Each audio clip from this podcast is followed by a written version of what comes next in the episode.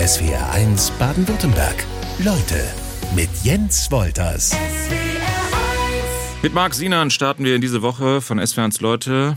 Du bist Komponist, du schreibst, du bist extrem vielseitig. Wenn ich sage, du bist ähm, Künstler, wird dir das alleine so gerecht oder ist dir das zu, zu ungenau?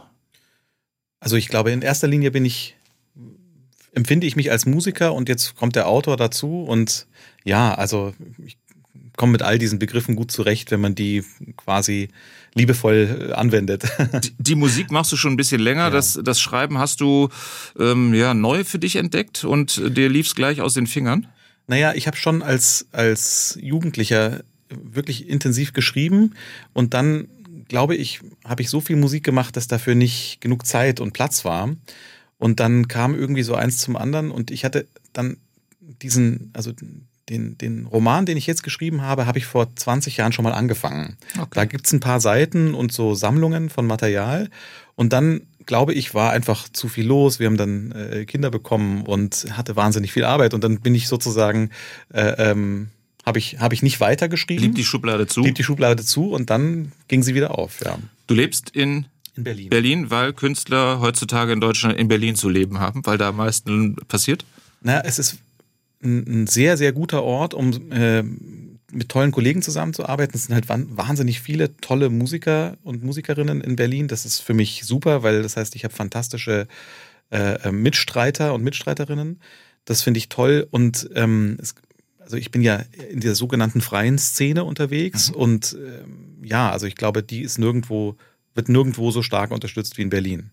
Aber ich, es gibt viele wunderbare Orte in Deutschland. Ich könnte mir auch vorstellen, woanders zu wohnen. Das, das, das wollte ich dir auch gar nicht unterstellen, dass du was gegen andere Orte hast. Du bist aufgewachsen in Bayern. Ähm, wie verliefen so Kindheit und Jugend für dich?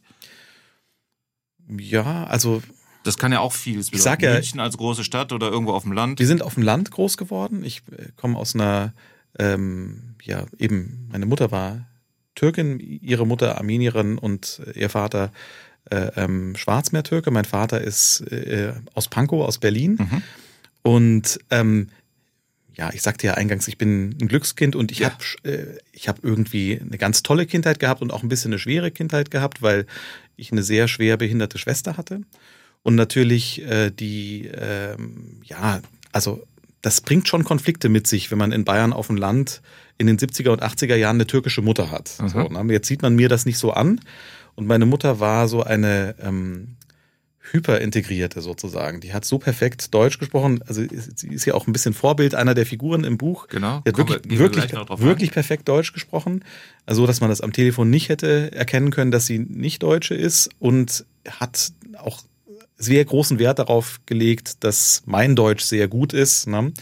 Und äh, vielleicht schreibe ich deshalb heute Bücher. Wie definierst du Glückskind? Also was, kam dir alles so glücklicherweise zugeflogen?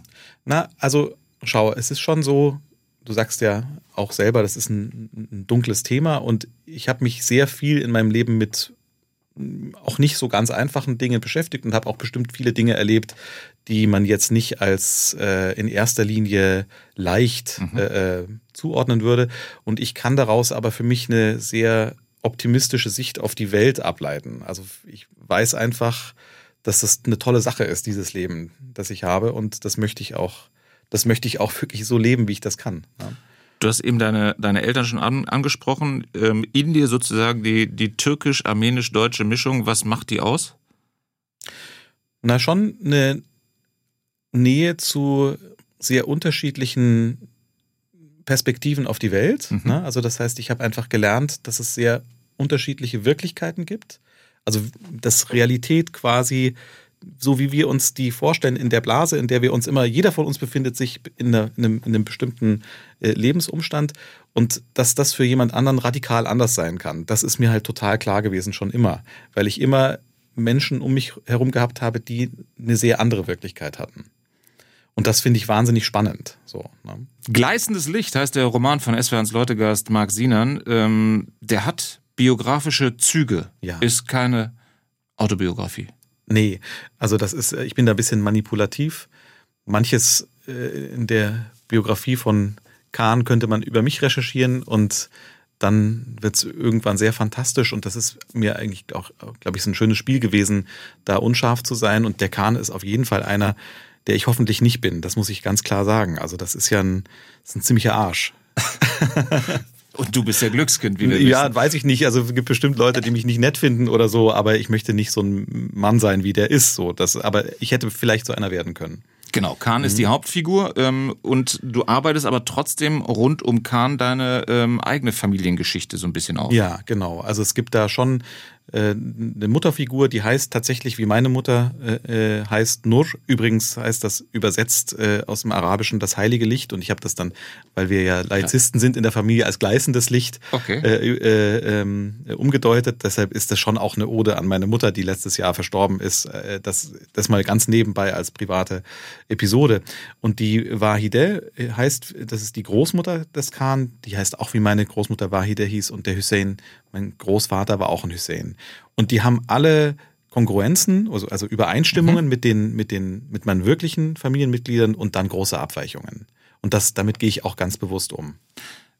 Bei der Namensauswahl sozusagen, ähm, der Hauptfigur hast du nicht deinen Namen gegeben, weil, wie du gerade sagtest, die möchtest du dann auch nicht in äh, 100 Prozent Ja. der, der, der Wesenszüge sein. Ähm, bei, bei den anderen, bei Großeltern, bei der Mutter hast du es bewusst gemacht. Ähm, es gibt dann allerdings auch noch den Präsidenten der Türkei. Der hat gar keinen Namen bei dir im Buch. Ja, also das ist wirklich eine sehr bewusste Entscheidung. Es gibt in dem Text gibt's äh, drei Männer, die Dede heißen, Großvater. Ne? Ähm, das ist einmal oder sogar vier. Einmal ist es der Großvater Kahns, der Dede heißt, dann ist es der Gärtner im Garten des Präsidenten, der Dede heißt, dann gibt's den historischen, myth mythischen Dede und vielleicht ist der Präsident ja auch ein Dede. So. Okay. Und im Grunde genommen ist das eine, äh, eine Metapher na, für ein größeres Problem, nämlich diesen nationalistischen Mann, den ich da beschreibe. Und letztlich ist der Kahn ist auch in dieser Linie dieser chauvinistischen, nationalistischen Männer, würde ich sagen.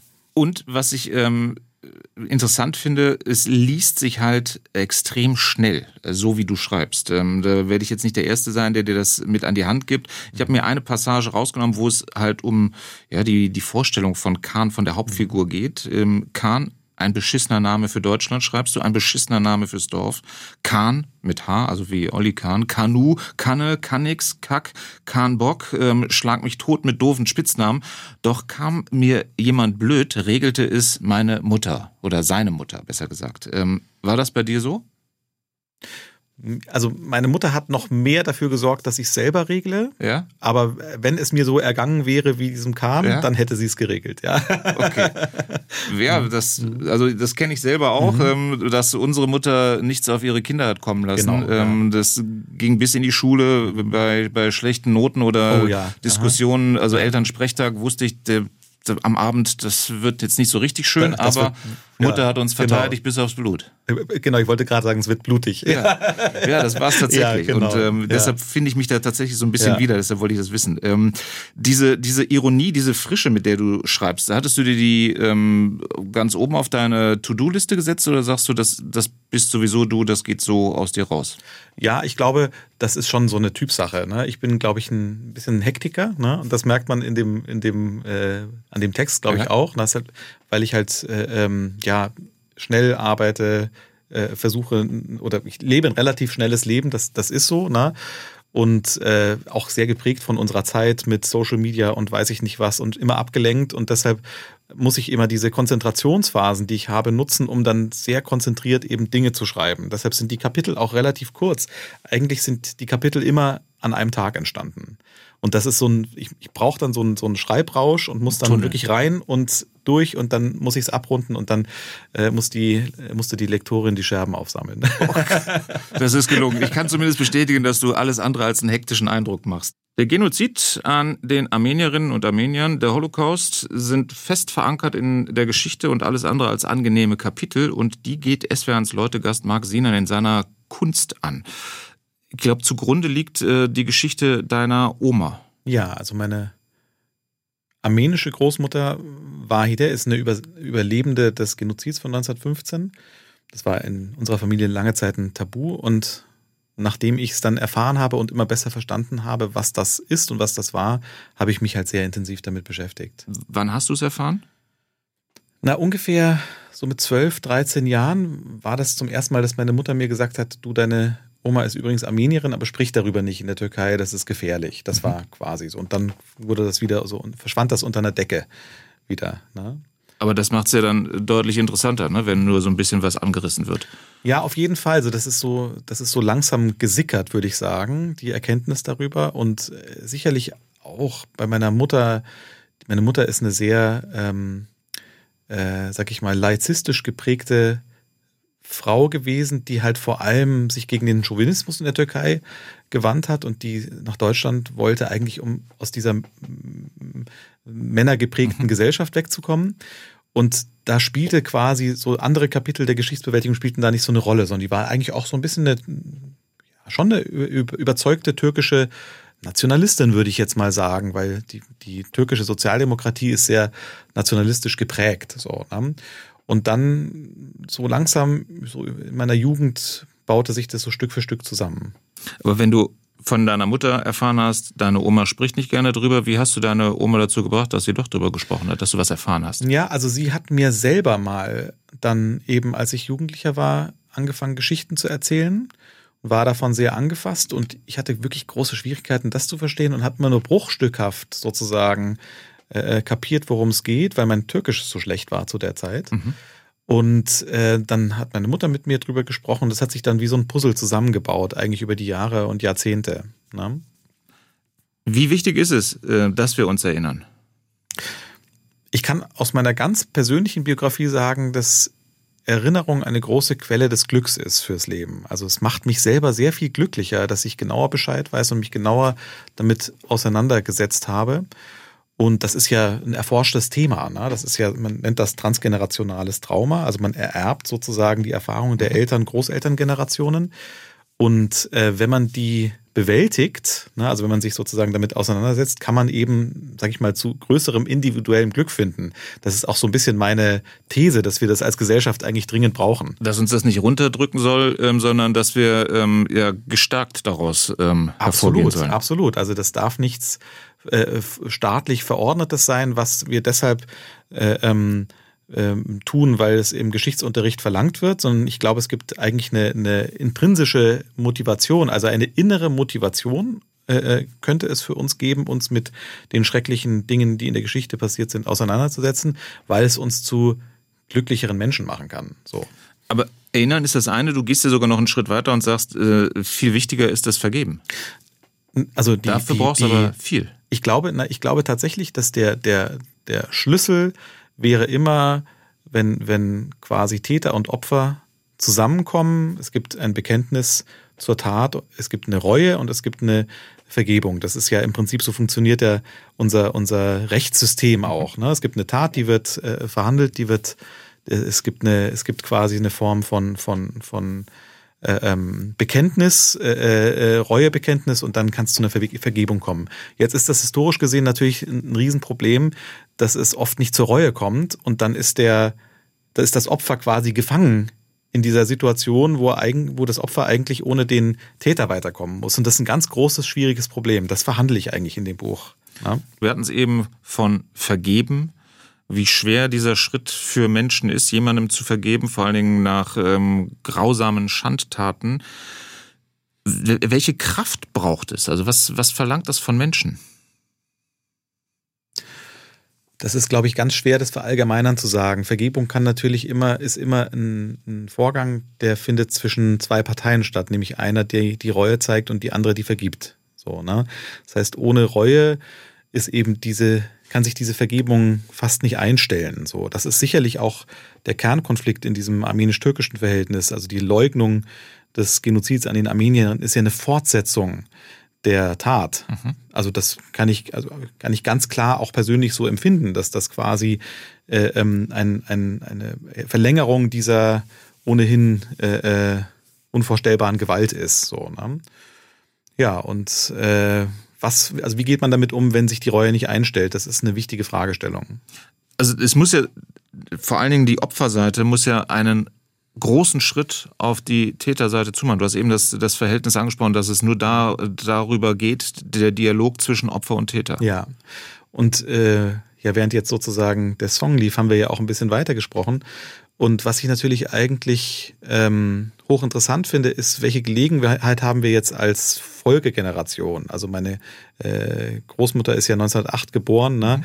Ähm, äh, die Täter äh, äh damals, äh, ähm, also die Nachfahren der Täter sind jetzt eben auch so alt wie ich. Ja. Ähm, natürlich sind die nicht schuld, ne? aber sie können eben eine Verantwortung übernehmen und äh, können über diese Verantwortung Reue zeigen und ich kann ihnen dafür, dass sie Reue zeigen, für diese Verantwortung äh, äh, vergeben. Das heißt, das ist wie so ein, ein Vorgang im Theater. Ne? Und diese Verhandlung, die wir untereinander dann haben können, die kann eben dazu führen, dass wirklich ein Ausgleich stattfindet, dass, ein, dass, ein, dass eine Befreiung von dieser Last der Tat und eine Befreiung von dieser Opferschaft stattfindet. Also da glaube ich nicht nur dran, das ist ganz konkret so. Das ist, das, das sehen wir ja ne, im, im Verhältnis von, von Tätern und Opfern, dass es immer um diese, um diese Rituale äh, geht und das wieder zusammenfinden geht. Und das ist ja eigentlich eine, eine Aufgabe für uns als äh, Nachkriegs, Nachkriegs, Nachkriegsgeneration, die wir viel einfacher erfüllen können, als wenn man selber verwickelt wäre. Du sagst, ähm, Hass oder Rachegelüste ähm, kennst du in dir nicht so? Nein, überhaupt nicht. Ich, das habe ich, diese, diesen Teil habe ich nicht in mir. Ich habe den, den Kahn habe ich die untergeschoben, ne? Äh, weil ich das interessant finde, wie das ist. Ich meine, das gibt es ja auch ganz konkret. Ne? Mhm. Aber ich bin natürlich äh, Enkel eines Türken und Enkel einer Armenierin. Insofern habe ich sowohl die, die äh, Täter, Täter, als, auch, als auch die Opfergeschichte mhm. in mir. Ne? Und genauso mit, mit meiner äh, deutschen Verwandtschaft. Also mein, mein äh, Berliner Großvater war überzeugter Sozialdemokrat bis zum Ende des Krieges der sich äh, gegen die Nationalsozialisten gestellt hat in seinem äh, kleinen privaten Umfeld, in dem er das konnte. Und meine Tante war, äh, seine Tochter war eine glühende Nationalsozialistin. So, ne? Äh, das, das sind Spannungsfelder, die, die kann ich schon in mir nachvollziehen. Und da sagst du, das ist nicht untypisch, sondern wir haben beide Seiten immer irgendwie in uns drin. Ich glaube, das trifft auf äh, alle Menschen zu. Also ich, niemand in Deutschland der, dessen Eltern äh, äh, und Großeltern äh, und Urgroßeltern hier äh, äh Teil der Geschichte des 20. Jahrhunderts waren, kann äh, frei davon sein, Anteile von Täter oder Anteile von Opfergeschichte geerbt zu haben. So, ne? Und äh, ähm, man kann glühender Nationalsozialist gewesen sein und trotzdem war man ein ziviles Opfer äh, äh, des Krieges. Also äh, äh man hat Hunger erlebt. auch als Täter erleid, leidet man unter äh, äh, Bombardierung, äh, Hunger und Kälte, ne? keine Frage. Diese, die Verarbeitung dieser Themen, rein künstlerischer Art, so wie du es machst, in Musik und in, in Textform, hat dir das geholfen bei der Suche nach deiner Identität? Ich finde das eine bisschen große Frage. Ich glaube, es hat mir geholfen bei der Frage nach meinem eigenen Glück. Mhm. Insofern, dass ich schon jemand bin, also du siehst ja, ich bin ja ein ziemlich fröhlicher Mensch ne? ja. ne? und ich habe aber eine sehr melancholische Seite. Und diese melancholische Seite hat was mit der Geschichte meiner Vorfahren zu tun. Das weiß ich. Und dar darauf bin ich irgendwann gekommen. Und die Auseinandersetzung damit hat mir äh, sehr geholfen, mit meiner eigenen Melancholie sehr viel besser umzugehen. So, ne? Also ich bin ein, ich bin ein fröhlicherer und glücklicherer Mensch, seit ich mich intensiv mit der Geschichte beschäftige, als ich es vorher war. Das kann ich ganz klar so sagen. Das heißt, du hast dich, ähm, indem du dich damit beschäftigt hast, mehr verstanden. Ich kann, ich kann sehr genau zuordnen, warum ich mich wie fühle äh, im Kontext sozusagen der Geschichte meiner Familie. Ja, absolut. Ja, und das, das hilft mir ungemein. Was passiert in SWRs Leute, während die Musik läuft? Man erfährt spannende Geschichten. Wir hatten eben einen Song von Brian Adams und SWRs Leute Gast Mark Sinan sagt, ah ja, der hat mir eine Immobilie verkauft. Was ist das für eine Geschichte? Das ist wirklich eine absurde Geschichte und für mich eine ganz tolle Geschichte. Wir haben in ähm, Berlin eine Spielstätte, der, eine Halle, in der wir proben, ehemalige AEG-Halle, die heißt heute Spreehalle. Da spielen wir Konzerte und erarbeiten eben unsere Projekte und die hat mir tatsächlich Brian Adams verkauft. Und bei dem Kauf habt ihr auch noch CDs getauscht? Wir haben CDs getauscht. Ich, äh, getauf, äh, getauscht. Ich habe von ihm zwei bekommen, er von mir eine, ja. Oh, ist das, das war ein, das gutes, war ein gutes Geschäft, ja, genau, genau. Sehr gut. Ich möchte ein Thema ähm, aufgreifen, ähm, kommt Englisch daher, Human Commodity, äh, menschliche Ware.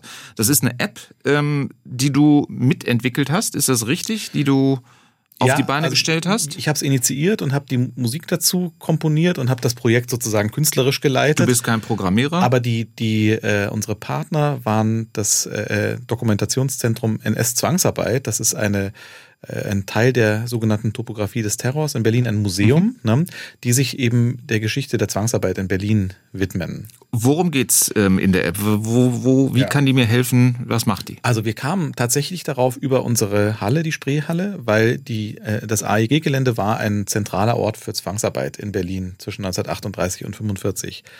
Und es ist ein wenig beachtetes Phänomen. Es wurden in der Zeit äh, zwischen 38 und 45 im Deutschen Reich insgesamt 13 Millionen Menschen unter Zwang äh, äh zu Arbeit verpflichtet. Mhm. Also moderne Sklaverei sozusagen. Und in Berlin waren das allein 500.000 Menschen. Also zwischen 1938 und 45 lebten 500.000 Gefangene in der Stadt Berlin, die mhm. sich aber quasi durch Berlin bewegt haben äh, unterschiedlich frei, je nach äh, Ethnie. Das war äh, strikt geordnet. Es gab Menschen, die hatten eben den Davidstern, es gab Menschen, die hatten einen ein Aufnäher, da stand drauf Ost. Und je nachdem, also umso weiter nach Osten man kam, umso, umso entrechteter waren die. Und die haben eben in Berlin Zwangsarbeit geleistet, haben an insgesamt, wurden an insgesamt 3000 Orten in der Stadt untergebracht. Das ist unvorstellbar aus heutiger Perspektive. Und dieses Dokumentationszentrum NS Zwangsarbeit widmet sich seit 2006 eben der Geschichte der Zwangsarbeiter und Zwangsarbeiterinnen in Berlin und hat eine riesige Sammlung an Interviews, Briefen, Dokumenten und so weiter. Und äh, wir haben gesagt, ich möchte eine Form des hybriden Gedenkens entwickeln. Also mhm. wie kann man, äh, ähnlich wie die Stolpersteine, die auf der Straße ja. sind, wie kann man äh, in der digitalen Form was ähnlich Sinnliches erzielen. Ne? Und haben deshalb für 99 ausgewählte Orte in Berlin haben wir, habe ich eine Komposition gemacht mhm. und äh, eine ähm, äh, Wissenschaftlerin, ein Dramaturg haben ähm, recherchiert und Geschichten sozusagen, persönliche Geschichten, die an diesen Orten stattgefunden haben, zusammengefasst. Und wenn man jetzt im, in äh, im äh, App Store oder äh, in, im, im Google, äh, Google Store heißt das, glaube ich, ne? Eine, äh, eine App runterlädt, die Human Commodity heißt, kann man diese 99 Orte auf einer Karte oder auf einer Liste aufrufen, kann immer etwas über diesen Ort erfahren und kann eine Musik dazu hören. Heißt, ist so ein bisschen wie ein, ein Guide im Museum? Genau, also man kann entweder es so nutzen, dass man, wenn man nach Berlin kommt, die App aufruft und kann dann sozusagen eine Route wählen und dann, wenn man sich sozusagen einem Ort nähert, dann, dann äh, beginnt äh, das, das äh, Hörstück. Ja. Oder man kann es eben an egal welchem Ort in der, der Welt aufrufen und so sozusagen über eine äh, Karte oder über eine Liste aufrufen. Okay, und ähm, wie wird das angenommen? Was, was hast du für ein, für ein Feedback, für eine Resonanz bekommen? Naja, wir haben äh, mehrere äh, Konzerte gemacht dazu und mehrere geführte äh, ähm, Veranstaltungen und das wird natürlich sehr gut angenommen. Das ist jetzt natürlich ein sehr schweres Thema, wie du ja eingangs sagtest. Ja. Insofern ist das jetzt nicht ein, nicht ein Massenerfolg, aber natürlich ein, ein, ein, tolles erstes Projekt aus einer Reihe von Projekten, die ich in diesem Kontext plane. Und ist ja wirklich auch eine, eine andere Herangehensweise. Ich würde es dann halt mal, ja, weil es eine App ist, ein, so eine Art digitales Denkmal Ganz ähm, genau. nennen. Ganz oder? genau. Und darum geht's mir auch herauszufinden, wie kann man denn in der Welt, die zunehmend digitaler wird, so Mischformen finden aus äh, einer digitalen Erfahrung und einer physischen Erfahrung. Und also es muss immer beides geben, meiner Meinung nach. Ne? Aber ich glaube eben, dass wir da noch an einem Punkt sind, wo wir eigentlich das Internet noch gar nicht so gut kennen und die digitale Welt noch gar nicht so gut kennen. Und das ist ein Versuch in die Richtung, also digitales Denkmal. Das, richtig. Genau, dass wir es da so ein bisschen ähm, weiter ausschöpfen, als wir es bisher getan haben. Absolut. Du sagst, wir müssen neue gemeinsame Wege finden, uns zu begegnen. Ganz genau, ja. Mit einer App, die kann ich ja oder würde ich die in erster Linie alleine nutzen? Da ist ja dann mit Begegnung äh, mit dem Thema, ja, ja, schon, aber mit, mit, mit Menschen ähm, erstmal nicht. Ist es eine Mischform. Also ich glaube, man begegnet da eben diesen 99 Individuen, diesen 99 Zwangsarbeitern und Zwangsarbeiterinnen und lernt deren Geschichte kennen. Ähm, und man kann das in der Gruppe machen. Es gab dann auch so ein, äh, man kann sich Fahrräder leihen, beispielsweise im Dokumentationszentrum in S-Zwangsarbeit und dann so eine, eine, eine Tour fahren. Mhm. Man kann das in sieben der Gruppe Touren machen. Werden, sieben, sieben ne? Touren werden angeboten, genau. Ähm, ja, Aber klar, also der, der, der, das Zusammenkommen ist dann eher bei mir im Konzert. Also das ist eine, wir, wir haben das schon auf, als Stück aufgeführt und es gibt da zum Beispiel in, in, in, dem, in, in dem Schluss von, von Human Commodity, wahre Mensch, gibt es einen Moment, wo das ganze Publikum in einen Flüsterchor einstimmt. So, ne? dass das nicht komisch ist und dass sich das, dass sich das natürlich anführt, anfühlt. Ne? Das ist so ein Teil meiner Aufgabe als Komponist, dass ich Wege finde, wie man, also früher, also aus meiner Kindheit kenne ich das, ich bin in die katholische Kirche mhm. gegangen, obwohl meine Mutter Muslima war und mein Vater evangelisch und habe da im, kind, äh, im, im, im äh, Kindergottesdienst äh, Flöte mitgespielt und habe das irgendwie immer als einen, einen doch tollen spirituellen Vorgang empfunden, dass man gemeinsam singt, gemeinsam betet und so weiter. Wie schaffen wir das in der Gesellschaft, die so divers ist wie unsere, in der es keine Religion gibt, auf der wir uns einigen können? Und ich glaube, ähm, eben so künstlerische Formate sind da total der Weg raus. Der Genozid in Armenien vor 100 Jahren war ein Massaker, war ein Blutbad. Marc Sinan ist weiter zu Gast in SWRs Leute. Ähm, du bist türkisch-armenisch-deutscher Abstammung. Ähm, wir reden doch da von Völkermord. So. Ja, selbstverständlich. Mhm. Und das war für Deutschland relativ lange ein Problem. Also es hat 100 Jahre gedauert, bis man wirklich auf politischer Ebene, darüber äh, sprechen wir, diesen Begriff tatsächlich ähm, ja gefunden hat oder ja.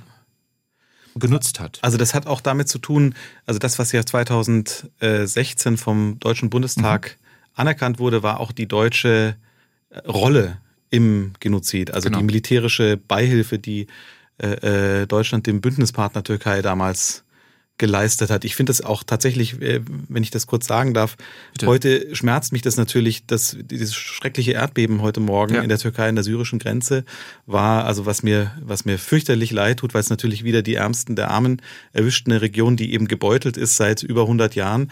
Und diese Gegend nördlich von Aleppo war eines der Zielorte der Deportationen 1915. Äh, ähm, es gibt da eine berühmte einen berühmten, berüchtigten, erschütternden Austausch eines Telegramms zwischen dem Bürgermeister von Aleppo und äh, Talat Pascha, dem, dem äh, äh, Planer des, des Genozids in Armenien, da fragte der äh, Bürgermeister, hier sind äh, äh, Zehntausende Armenier, äh, was, was ist das Ziel der Deportation? Und dann kam eben zurück äh, das Telegramm von, von Talat Pascha, das Ziel der Demo Deportation ist das Nichts.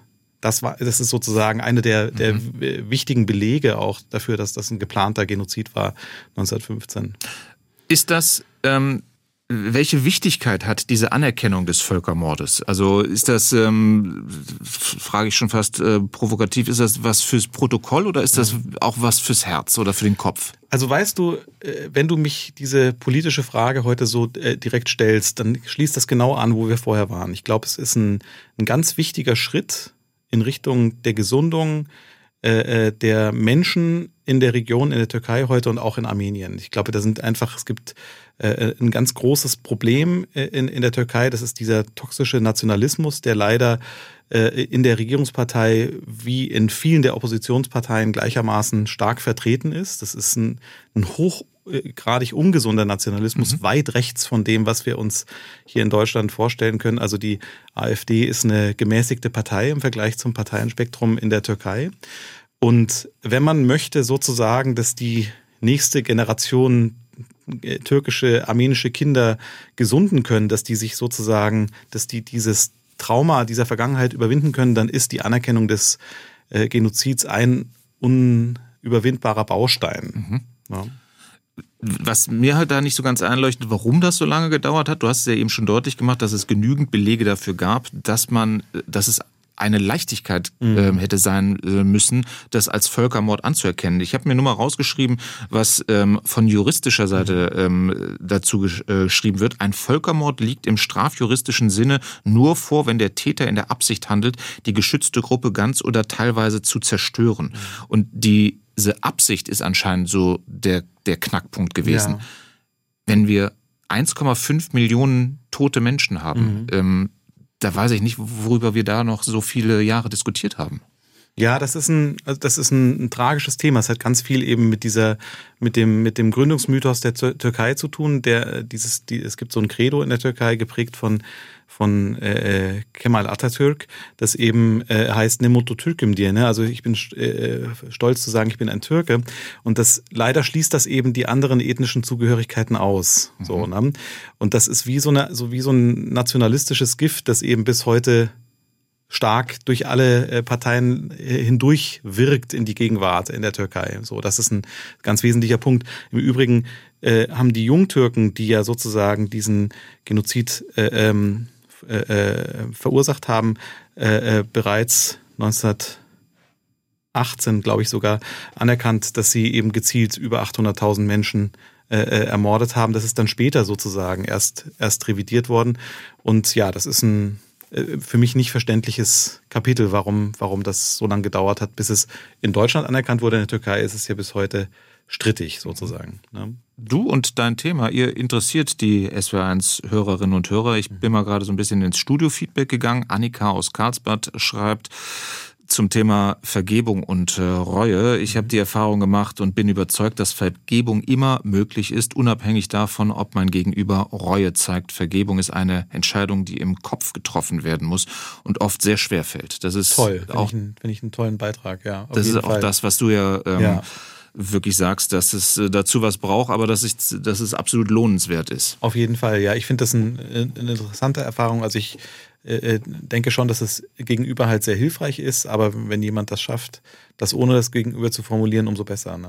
Mhm. Ursula Braun aus Tübingen hat eine Frage zu der App, ähm, die sich mit Zwangsarbeit in Berlin mhm. beschäftigt. Da ähm, würde sie gerne nochmal den Namen haben mhm. und ähm, nochmal so ein bisschen angerissen bekommen, was sie damit entweder in Tübingen oder wenn sie vor Ort ist in Berlin ja. machen kann. Also es gibt eine Website, die heißt www.human-commodity.de, also human wie Mensch und minus commodity wie Ware.de, humancommodity.de und da kann man sozusagen sowohl die Android als auch die Apple App mhm. herunterladen und das ist dann selbsterklärend. Also dann kann man äh, entweder sich auf dieser App eben informieren über das Thema Zwangsarbeit in Berlin ähm, und dann einzelne Orte auf einer Karte aufrufen oder man kann nach Berlin fahren und dann durch Berlin spazieren und dann sozusagen diese Orte besuchen. Beides lohnenswert. Bülent Tekdal hat ähm, geschrieben aus Ebersbach, ähm, sehr interessante Sendung, sagte ich als äh, türkischstämmiger muss auch sehr vorsichtig sein bei Diskussionen. Diese Themen Kurden, Armenier sind total vorbelastet. Jede Diskussion, obwohl ähm, mit Fakten sind rote Tücher für die meisten Türken leider. So kann keine gute Bewertung Bewältigung stattfinden. Absolut, das sehe ich genauso, ja. Also das ist äh, schon ein, ein Problem der, der, der ethnischen Minderheiten auf jeden Fall. Ja. ja. Hm. Und äh, Anna Schmidt äh, aus Stuttgart hat eine Frage. Wie feiern die Armenier ihre Gottesdienste? Kannst also, du da was zu sagen? Ich äh, durfte einmal ähm, an einem Gottesdienst teilnehmen im, in äh, Echmiadzin. Das ist quasi wie der Vatikan der armenischen, armenisch-orthodoxen Kirche. Und das ist äh, unheimlich intensiv, sehr viel Weihrauch, sehr äh, ritualisiert. Ähm, also ich kann das wirklich empfehlen, mal nach Armenien zu reisen äh, und, und äh, so ein Kloster zu besuchen. Das ist unglaublich intensiv. Ein bisschen wie, äh, man hat sich das Gefühl, man ist in äh, äh, so, so eine Welt aus der Herr der Ringe gebeamt oder sowas. Ganz irre. Okay. Und Klaus Wachowski aus Karlsruhe, der schreibt, ähm, in Frankreich gibt es in vielen Städten Denkmäler ähm, für oder äh, zum Genozid ja. in Armenien. In Deutschland hätte er noch keines gesehen. Gibt's leider nicht. Es gibt äh, tatsächlich schreckliche Dinge wie äh, ein, äh, äh, den eben der, der äh, äh, das Grab äh, von, von Talat Pascha in Berlin an des Nationalistenpilgern, türkischen Nationalistenpilgern, das finde ich ganz tragisch. Und in Köln gibt es aber seit Jahren den Versuch, ein Mahnmal zu ähm, äh, erstellen, mhm. errichten für die, äh, für die in Erinnerung an den Genozid an den Armeniern und die deutsche Beteiligung. Und das wird sehr stark von türkischen Lobbygruppen boykottiert und bisher verhindert. Das ist, finde ich, auch äh, sehr denkwürdig, muss ich sagen. Die Geschichte zeigt uns, dass es Schandtaten immer und immer wieder gibt. Marc Sinan weiter zu Gast in SWRs Leute. Der NSU, der Nationalsozialistische Untergrund, der hat dich auch beschäftigt. Ähm, du hast ein Musikwerk den Opfern gewidmet. Ähm, wie kann ich mir das vorstellen? Also Oder habe ich es falsch erklärt? Nee, du hast, das, du hast das richtig erklärt. Das war, das war ein großes Oratorium, was wir, das wir äh, jetzt mittlerweile vorletztes Jahr gemacht haben, anlässlich äh, ähm, des zehnten Jahrestages der äh, Entdeckung des sogenannten mhm. NSU. Ne? Also es wurde ja sozusagen, äh, gab ja diese, diese, ähm, genau, die, die Geschichte, dass man, dass man den äh, Ort, dass, dass man das Versteck gefunden hatte, ja. äh, der, der äh, Täter und der Täterin. Und ähm, anlässlich dessen haben sich 15 Theater in Deutschland zusammengeschlossen und haben gesagt, wir möchten gemeinsam äh, Gedenkveranstaltungen machen. Also das, was du vorher mhm. sagtest zum Thema Zwangsarbeit, also dieses Thema Gedenken, Erinnern, das ist, das ist der wesentliche Teil meiner Arbeit. Ne? Und also das verbindet mein Buch oder meine, also das äh, äh, ich jetzt gerade ja eben hier dabei habe ja. und, und ähm, meine, meine künstlerische Arbeit eben durch, durch alle Bereiche hindurch, ne? dass ich quasi mich mit dem Thema Erinnerung beschäftige. Mhm.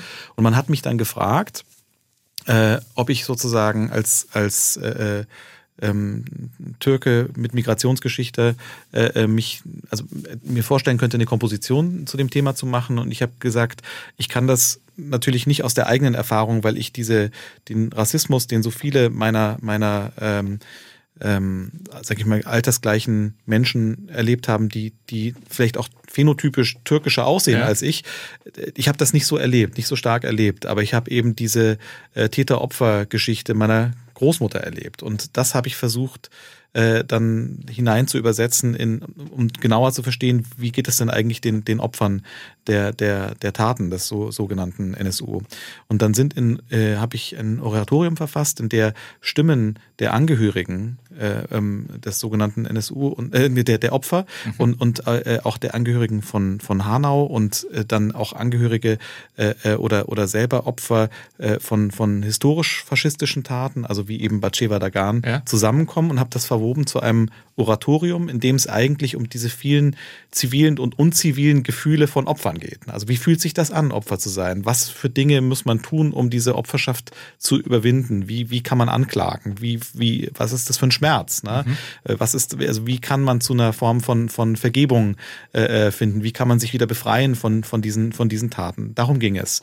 Und dieses Stück hat immer stattgefunden an sieben Orten gleichzeitig. Das heißt, wir hatten an einem Ort ein großes Orchester sitzen und dann ja. Video live schalten an sieben andere Orte, an denen eben Taten äh, passiert sind oder an denen man an Taten erinnert hat. Ne? Und dann waren zum Beispiel äh, eine Gruppe von jugendlichen Schlagzeugern war in Rostock ne? äh, ähm, und hat gespielt. Äh, eine, äh, ein Pianist am äh, äh, Hauptbahnhof äh, ähm, in, in München, an dem Gleis, an dem die Gastarbeiter äh, vor 60 Jahren mhm. angekommen sind.